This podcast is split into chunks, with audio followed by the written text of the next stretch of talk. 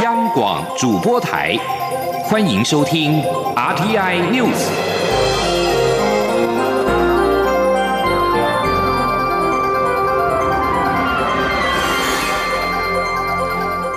各位好，欢迎收听这节央广主播台提供给您的 RTI News。美国前联邦参议员陶德、前副国务卿阿米塔基以及史坦伯格在今天下午搭乘行政专机访台。外交部长吴钊燮代表我国政府前往接机。外交部表示，美国总统拜登派遣陶德等人来访，成员涵盖民主、共和两党的资深政要，传达美国对台湾的跨党派高度支持，不仅再次体现。台美关系坚若磐石，也将有助于我与拜登政府持续的密切合作，进一步强化台美紧密伙伴关系。记者王兆坤的报道。美国前参议员陶德率团来访，预定十六号离台，在台期间将觐见蔡英文总统，拜会行政院长苏贞昌，并接受吴钊燮午宴与总统晚宴，就台美关系各项重要议题交换意见。外交部表示，拜登政府上任至今不到三个月。在许多重要职务人士尚未到位情况下，就规划派遣重量级且具代表性访团来台，彰显美国对台湾的一贯坚定支持与重视，也再次具体展现台美关系的确坚若磐石。外交部发言人欧江安说：“展现了对台美关系的重视跟支持。我们看到了美国拜登政府上任之后，已经多次的公开强调，美国对台湾的承诺是坚若磐石。”外交部指出，陶德与拜登交情深厚。曾在一九七九年《台湾关系法》立法过程扮演重要角色。阿米塔吉及史坦伯格则分别在小布希及奥巴马任内担任副国务卿，受到华府政策界敬重。近年来曾多次访台。中央广播电台记者王兆坤台北采访报道。而对陶德等一行人访问台湾，总统府发言人张敦涵表示，蔡英文总统代表我国政府以及人民竭诚欢迎访问团来台，并且向拜登以及美国政府对台湾的支持表达诚挚的感谢之意。日本政府宣布，将福岛第一核电厂在三一一事故之后持续产生的含川废水，将稀释之后排放到海洋，目标在两年之后执行，引发了包括台湾等邻国的恐慌。农委会盘点在此海域，台湾遭受危害的鱼种高达有十项，已经决定扩大监测水样，作为福岛含川废水排放前后的对比资料。未来若有需要，将作为向日本政府求偿的科学证据。记者郑祥云。陈林信红的报道：日本政府宣布将福岛核电厂产生的含川废水排入海，虽然时程定在两年后，不过已经引发台湾民众担忧，所施下的水产品遭受污染。农委会十四号邀集原能会、海洋委员会以及国家海洋研究院共同对外说明应应作为。根据渔业署的统整，由于含川废水排放后可能随着洋流扩散，因此影响状况还无法得知。但是分析目前在相关海域作业的台湾远洋和沿近海渔船，捕捞鱼种包括秋刀鱼、赤鱿、尾类、旗鱼类、鲨鱼类、鬼头刀、青身、白带鱼、乌鱼、锁管等十大重要经济物种。二零一九年渔获量共有二十五万八千多公吨，产值约新台币一百四十亿。由于这些经济鱼种是台湾渔民的主要收入来源，农委会也宣示，为了捍卫台湾渔民的权益，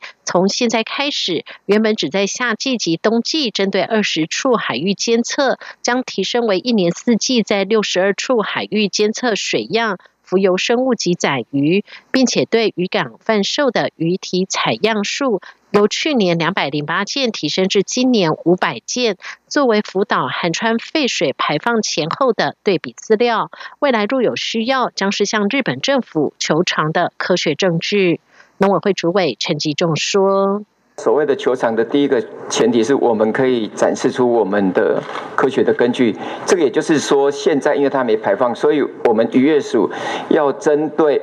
我们所有的这一些它含川汇水排放的所有的这些，不管北太平洋的环流或者是黑潮、青潮等这一些影响到的鱼种，我们去做监测。我们有这样的资料。目前因为它没排放嘛，所以监测出来一定会符合规定。但是之后如果有出来相关的数据的时候，当然就可以来球场。至于未来向日本求偿能够拿到补偿金的几率有多大，陈吉仲也分析，国际有太多因为海洋遭受污染求偿的案例。以台湾来说，之前在垦丁的阿马斯游轮，以及三年前新北金山的游轮污染事件，最后经过法院审查，都有替渔民争取到相关的利益。中央广播电台记者郑祥云、陈林信宏采访报道。为了加速 A Z 疫苗的施打，中央流行疫情指挥中心指挥官陈时中在今天宣布，即日开始扩大开放第四类的对象接种，包括有外交或者是公务奉派出国人员、驻台外交人员、代表国家出国的运动选手以及选手等。此外，从四月一号开始，也开放一万剂给民众自费施打，只需自付挂号费、诊查费以及注射费，免收疫苗成本费。记者刘品希的报道。A C 疫苗自十二号扩大开放第二、第三类对象接种，但十二、十三号分别都只有一千多人接种，打气依旧没有提升。中央流行疫情指挥中心指挥官陈时中十四号下午在疫情记者会中宣布，即日起再扩大开放到第四类对象，包括外交或公务奉派出国的人员、驻台外交人员、代表国家出国的运动员、选手等，因特殊情形必要出国者，由各目的事业主管机关。认定后报请指挥中心核定。第四类大约有五千人左右，总计目前共有六十一点八万人都可以施打公费疫苗。全台则有一百七十三家医疗院所可以提供接种。陈时中也宣布，考量部分民众有出国需求，因此自二十一号起开放一万剂疫苗给民众自费接种，适用的对象包括商务、出国工作、留学、就医等。但自费接种的民众只能到三十一家有旅游医学门诊的 COVID-19 疫苗接种专责医院施打，而且不提供民众挑选疫苗厂牌。民众必须自付医院收取的挂号费、诊查费、注射费等，但免收疫苗成本费。陈时中说：“疫苗成本我刚才讲过是为什么不收？因为它本来就会在公费里面，只是比较晚。”好，那现在行政经费只是表示公费跟自费，你自己先选择，那就付一点行政的费用，好，就这样的差别。那至于疫苗，本来我们这全部疫苗就准备给大家，都会公费的来打，而是他往前自己挪动了，希望能够提早，那所以付一些成本，只是这样子而已。所以疫苗本身的费用，那是还是一样由国家来付。陈时中指出，如果是接种公费疫苗，医院只会收取挂号费，金额为八十元到一百多元不等。至于自费接种，定有收费上限，医学中心最高收取六百元，区域医院五百五十元，地区医院则为五百元，施打两剂都要收费。不过，自费接种第一剂的民众，间隔八周后施打，届时可能就会被列入公费对象，就只需要付一次的费用。此外，COVAX 配送的 A Z 疫苗已经完成封检检验。指挥中心发言人庄仁祥十四号表示，由于这批疫苗的效期只到五月底，所以接下来会优先配送这批疫苗到各医院。十五号起，民众就可以打到这批疫苗。陈时中则说，目前每天大约一千多人接种，即便以两千人计算，到首批 A Z 疫苗到期日六月十五号，只剩下两个月，也只能够打到十。二万人一定打不完，所以之后一定会加速扩大开放对象。只要掌握的资讯越完整，就会加速开放。央广记者刘聘熙在台北的采访报道。而疫情指挥中心在今天并且公布了国内新增五例的境外移入 COVID-19 的确诊的病例，是从菲律宾、俄罗斯、英国以及加拿大入境。另外，为了抢救台博旅游泡泡，检疫规定再放宽。陈时中在今天宣布，即日起，旅客从博流返国取消五天加强版自主健康管理，放宽为十四天一般自主健康管理，但是旅客仍需在返国第五天完成 PCR 的裁剪。针对八月即将登场的早教以及莱猪等公投，福院党达成了不提公投对岸的共识之后，兼任民进党主席的蔡英文总统。在今天中常会上进一步的表示，外界对于不提对岸产生主战以及主和的讨论都不精确，因为公投不是作战，是政府跟人民沟通的机会。同时，总统宣誓，民进党全党上下要把这次公投视为是重要的政策沟通的机会，会跟民众面对面清楚的说明政府的立场。记者刘玉秋的报道。国民党及环团所提的反莱猪、真爱早教等四大公投来势汹汹。蔡英文总统日前在总统官邸与府院党、立院党团及党内各派系代表，针对公投及当前时局共商营应对策，达成不提公投对岸的共识。蔡总统并指示。请全力向社会各界说明。民进党发言人谢佩芬转述兼任民进党主席的蔡总统十四号在民进党中常会上的谈话指出，面对公投不提对岸，外界有些主战主和的讨论都不精确。总统宣誓，公投不是作战，而是政府与人民沟通的机会。唯一要考虑的是如何说明清楚，化解疑虑。谢佩芬转述说：“我也希望我们全党上下。”要把这次的公投视为重要的政策沟通的机会，和民众直接面对面，用最浅白的方式、最清楚的说明。把我们的立场说清楚。总统表示，增加天然气、减少燃煤、发展绿能、非核家园，不仅符合国际关切气候变迁的趋势，也是民进党落实能源转型目标的具体做法。另外，以国际标准及确保食安处理猪肉进口，涉及台美关系和国际经贸布局，也关系到台湾在激烈国际经贸变局中的生存空间。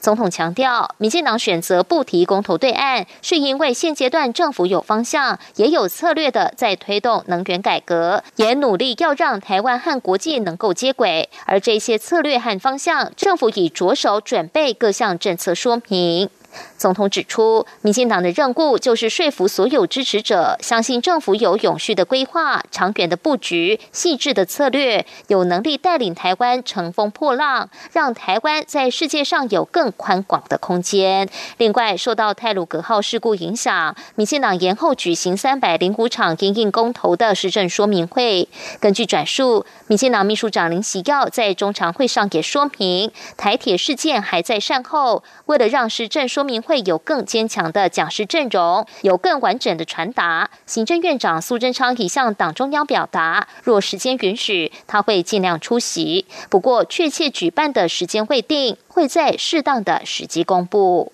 中央广播电台记者刘秋采访报道。在外电消息方面，根据官员在十三号表示，美国总统拜登将宣布在今年的九一一恐怖攻击事件二十周年纪念日前，美军全部撤离阿富汗，为这场美国史上最长的战争画下句点。尽管此举可能壮大民兵组织塔利班，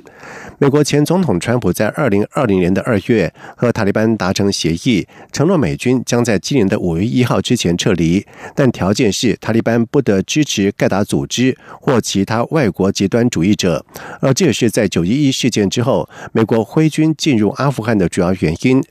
美国撤军的决定正值土耳其宣布将召开阿富汗国际和平会议，希望能够借此达成协议，为这个战乱将近四十年的国家带来稳定。但是塔利班已经表示将抵制这项会议。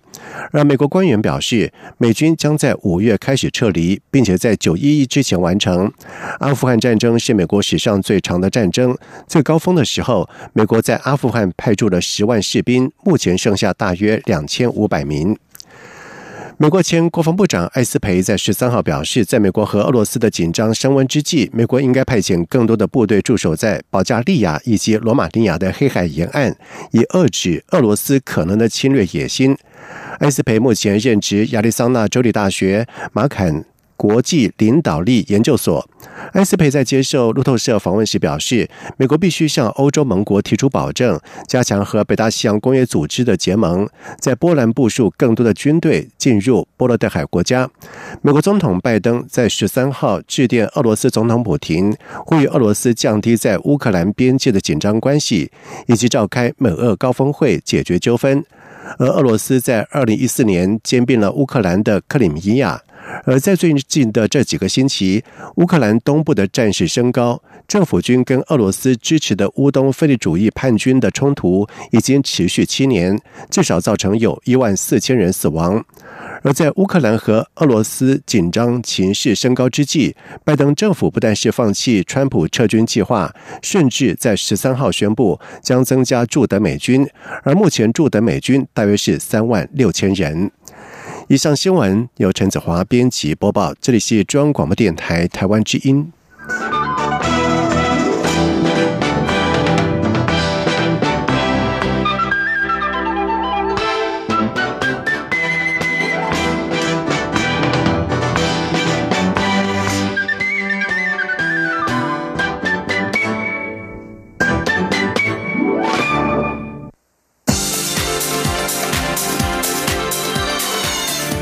是中央广播电台台湾之音，欢迎继续收听新闻。现在时间是晚上的七点十五分，欢迎继续收听新闻。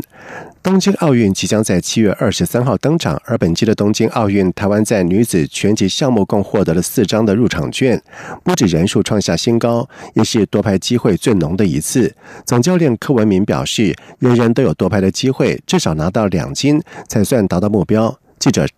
杨仁祥、江昭伦的报道。今年东京奥运，台湾拳击女力威猛，包括六十九公斤级的陈念琴，五十七公斤级的林玉婷。五十一公斤级的黄晓雯与六十公斤级的吴诗怡，早在去年三月就抢先拿下冬奥门票。其中，黄晓雯在女子五十四公斤量级世界排名第一，林玉婷在五十七公斤量级也稳坐世界拳后。陈念琴则是世界排名第二，吴诗怡世界排名第五。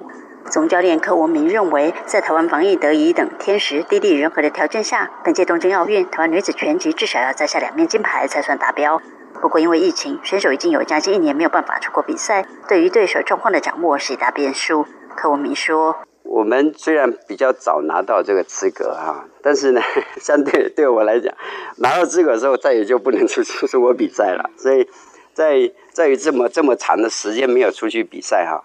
诶，我们一直在这个这个部分，我们跟中心哈也中心也帮我们很多忙，就是怎么样去做。”啊，相等的一种啊训练，好比说模拟赛哈。因为疫情延后一年，对选手的考验也不小，只能尽量调试，强化优势，补强不足之处。尤其是上一届参加里约奥运失利的陈念琴，今年将从原本七十公斤量级改以六十公斤级量级出赛，运科团队帮了相当大的忙，而他也认为自己更有优势应战。我的有优势应该是我的呃呃速度比较快，然后我算是一个蛮灵活。然后很很能够就是在舞台上马上去做上马上去做策略上的改变，我觉得这算是我的优势。黄晓雯的身高过高，但同时也要防止个子较矮的对手积极进攻，体能上需要再加强。比较 OK 的部分应该就是在于体能吧，对三回合的体能对自己蛮有自信，但担心的话就是可能在降体重方面降下来以后，身体的可能体体力或是速度力量不如其他的国家选手。还未满二十三岁的吴世仪，私下看似文静，但一上场判若两人。不过第一次挑战奥运，他担心自己临场经验不足。临场反应吧，毕竟我可能稍微比赛的经验比较不足。那看到他们有时候有一些，就是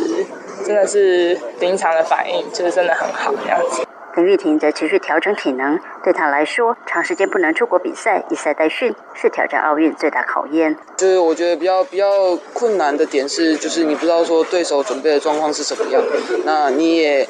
没办法好好的去去准备更多的一些，比如说遇到了一些突发状况的 A、B、C plan，然后去反反应这样。距离东京奥运倒数百日，一口气扫进四张奥运门票的台湾女子拳击代表队。不止在国际拳坛打出一片天，更希望能在七月东京奥运为台湾再写新纪录。中国面台记者杨仁祥、张昭伦，国训中心采访报道。台美日欧盟今天在全球合作暨训练架构下，共同举办了供应链重组暨中小企业金融线上国际研讨会。希望提升各国在后疫情时代的供应链韧性以及中小企业的应应能力。外交部长吴钊燮表示，希望借此和各国分享台湾的经验，让理念相近国家在后疫情时代站稳脚步。美国在台协会处长厉英杰表示，美国将在既有的基础上和台湾建立坚实牢固的伙伴关系。记者王兆坤的报道。这场线上国际研讨会是 GCTF 成立以来首场以供应链为主题的活动，且欧盟是首度共同担任主办方。德国在台协会处长王子陶上线观摩，则是德国首次参与 GCTF 活动。外交部北美司司长徐佑典说：“今年台美日预计办理十五场 GCTF 的活动，目前各场次的活动都陆续在规划办理当中。这个呃 GCTF 的活动，那亮点就是说，这次是这个欧盟第一次来跟我们合办。外交部长吴钊燮、AIT 处长厉英杰、日本台湾交流协会代表全玉泰、欧洲经贸办事处处长高哲夫都亲自出席研讨会。吴钊燮致辞表示。”期盼借由研讨会与各国分享台湾经验，让理念相近国家在后疫情时代一起站稳脚步，并在民主、自由、人权及法治等共享价值下，让彼此经贸伙伴关系更为强健。丽英杰表示，为巩固关键供应链，希望与理念相近国家以及同样秉持信任、法治等相似价值，并强力保护智慧财产权的伙伴共同合作。我们相信这些共享价值。将进一步使印太地区的社群和经济更加富饶。李英杰强调，美国将以 AIT 与台湾展开的供应链重组合作、AIT 与外贸协会联合声明以及美台经济繁荣伙伴对话为基础，与台湾建立坚实牢固的伙伴关系。中央广播电台记者王兆坤台北采访报道。国民党主席江启臣在日前应邀在国际民主联盟发表专题演讲。江启臣提到，两岸问题的本质是制度跟生活方式之争。而中国国台办发言人马晓光回应，两岸制度不同不是统一的障碍，民进党跟台独才是危害台海和平的根源，不要倒因为果。而江启臣在今天接受广播节目专访的时候表示，两岸制度不是。不同是事实，两岸最好的方式是竞争又合作，这才是避免冲突的方法。而主持人追问国民党跟民进党两岸立场的差异何在，对此江启臣表示，民进党亲中反。亲美反中，而国民党是亲美合路。国民党选择跟美国分享自由民主的价值，但中国则是维持和平，两岸才能够对话协商。江启臣并且指出，对于两岸，台湾内部最大的共识是中华民国。国民党反对任何消灭中华民国的主张，绝对会捍卫中华民国。而美中台三边关系跟国际局势持续的变化，江启臣表示，美国在政党轮替之后，仍然重视台湾的地理位置以及区域角。色可见，台海安全情势跟过去几年大有不同。台湾的角色有点类似冷战时期的角色，但是又有不同。如何在两强相争之下，确保台湾的安全跟自主性非常重要，这是国民党正在走的路。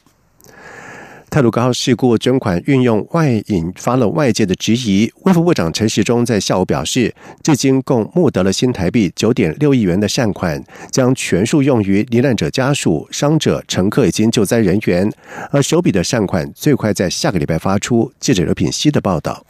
台铁泰鲁格号事故造成重大死伤，卫福部上周召开专款管理及监督委员会讨论款项运用，会后宣布会将捐款总额至少三分之一用于罹难者家属的生活扶助金，引发议论。蔡英文总统、行政院长苏贞昌近日接连在脸书澄清，卫福部长陈时中十四号下午也特地在疫情记者会后说明捐款运用方向，厘清外界疑虑。陈时中指出，截至十三号晚间，卫福部共收到超过三十四万笔的捐款，总金额达新台币九亿六千多万元。所有款项将百分之百用于受影响的对象身上，使用范围包括生活辅助、医疗补助、教育资助、心理重建、法律辅助、灾民及其家庭服务方案。善款绝对不会拿来当做行政费用或其他应该由政府出的钱。陈时中说，善款帮助的对象包括罹难者及家属、伤者及家属、目睹乘客、救灾人员。许多罹难者是家庭经济支柱，因此至少会拨三分之一的善款作为罹难者家属的生活扶助金，并给予家中有就学需求的孩子，以信托账户方式资助到大学毕业。啊，罹难者他下面的家属哈，我们会给他一笔现现金，好，那然后呢，让他做生活的辅助，因为这些有些罹难者本来是家庭的生活的支柱、经济的来源，那这个等于是这一角落哈，大概是我们说至少要花三分之一的钱，至少了哈。那但是呢，罹难者跟家属其实他还有其他的事情，并不是只有生活辅助的一项，他还有一些是有留下来，哈，有小孩。子还小的，有小小学的，也有初中的。那我们是希望能够帮助他们大学毕业。此外，伤亡者跟家属、目睹乘客还有救灾人员都有心理创伤，一部分捐款会直接拨付用于心理咨商等，另一部分则会委托县市政府办理团体咨商课程。陈世忠强调，除了教育资助的部分是存在个人的信托基金，以及一小部分的善款会拨给县市政府办理团体心理咨商，其余几乎所有善款都是以现金方式发放给这些受影响的人。目前正透过一户一社工调查家庭需要，未来将提到委员会中进行讨论，最快下周就会发出第一笔款项。央广记者刘聘熙在台北的采访报道。而另外，蔡文总统在今天也透过了脸书跟赖官方账号，感谢各界的善心，也请大家了解并且帮忙澄清善款的用途。总统并且表示，民间善款会全部用在罹难者、伤者家属以及救灾人员的身上，不会用来替政府或者是厂商赔偿，更不影响受难者申请国赔的权利，请大家放心。立法院教育以及文化委员会在今天邀请了文化部长李永德进行。公共媒体法推动进度与我国公广集团面对全球数位化之发展规划的专题报告。李永德表示，公共电视法在近年要修正为公共媒体法，修正的幅度相当的大，理想非常高，规划愿景也非常的远大，所以各方面的意见也非常的多。他并且强调，现阶段有两个核心的问题要先解决，首先就是经费的来源的问题，另外一个就是核心就是组织架构的问题。而据文化部建制每年新台币十亿元的国际影音串流平台的计划，采限制性的招标，在日前邀请了公示提案，但是因为内容没有符合标准的要求，结果遭到审议委员会否决而流标。对此，李永德表示，由于中央社有参与前导计划，之后若中央社有意愿，将可再借由限制性招标邀请中央社参与。另外，对于央广透过十四种的语言对海外广播，李永德表示，央广应该是全台以最多的语言广播的电台。现在因应全球数位化的发展，央广未来若再提出设置条例修正案，文化部会乐观其成，给予支持。接下来进行今天的前进新南向。前进新南向。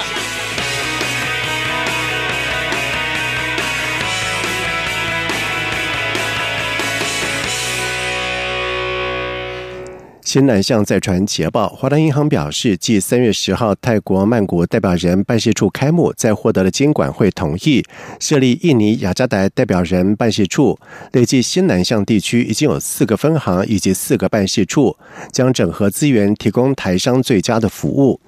印尼是全球第四大的人口国，为东协最大的经济体，而且是区域全面经济伙伴协定 （RCEP） 的成员国。受惠于人口红利以及中产阶级强劲的消费力道，内需商机相当的庞大。再加上当地政府积极改善投资环环境，努力对外招商，在近年成果是逐渐的显现，经济稳定成长，成为企业投资布局的首选。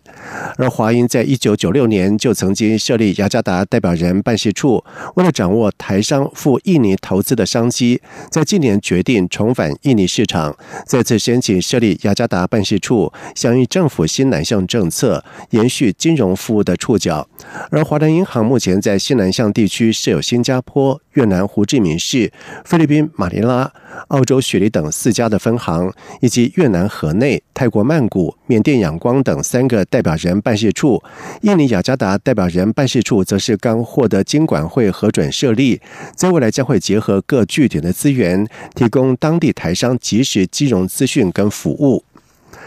驻印度代表处教育组在日前在新德里近郊的古尔冈与哈亚纳省的亚米提大学签署了合作备忘录，将设立台湾教育中心，选派华语教师进驻，并且强化双边的教育交流。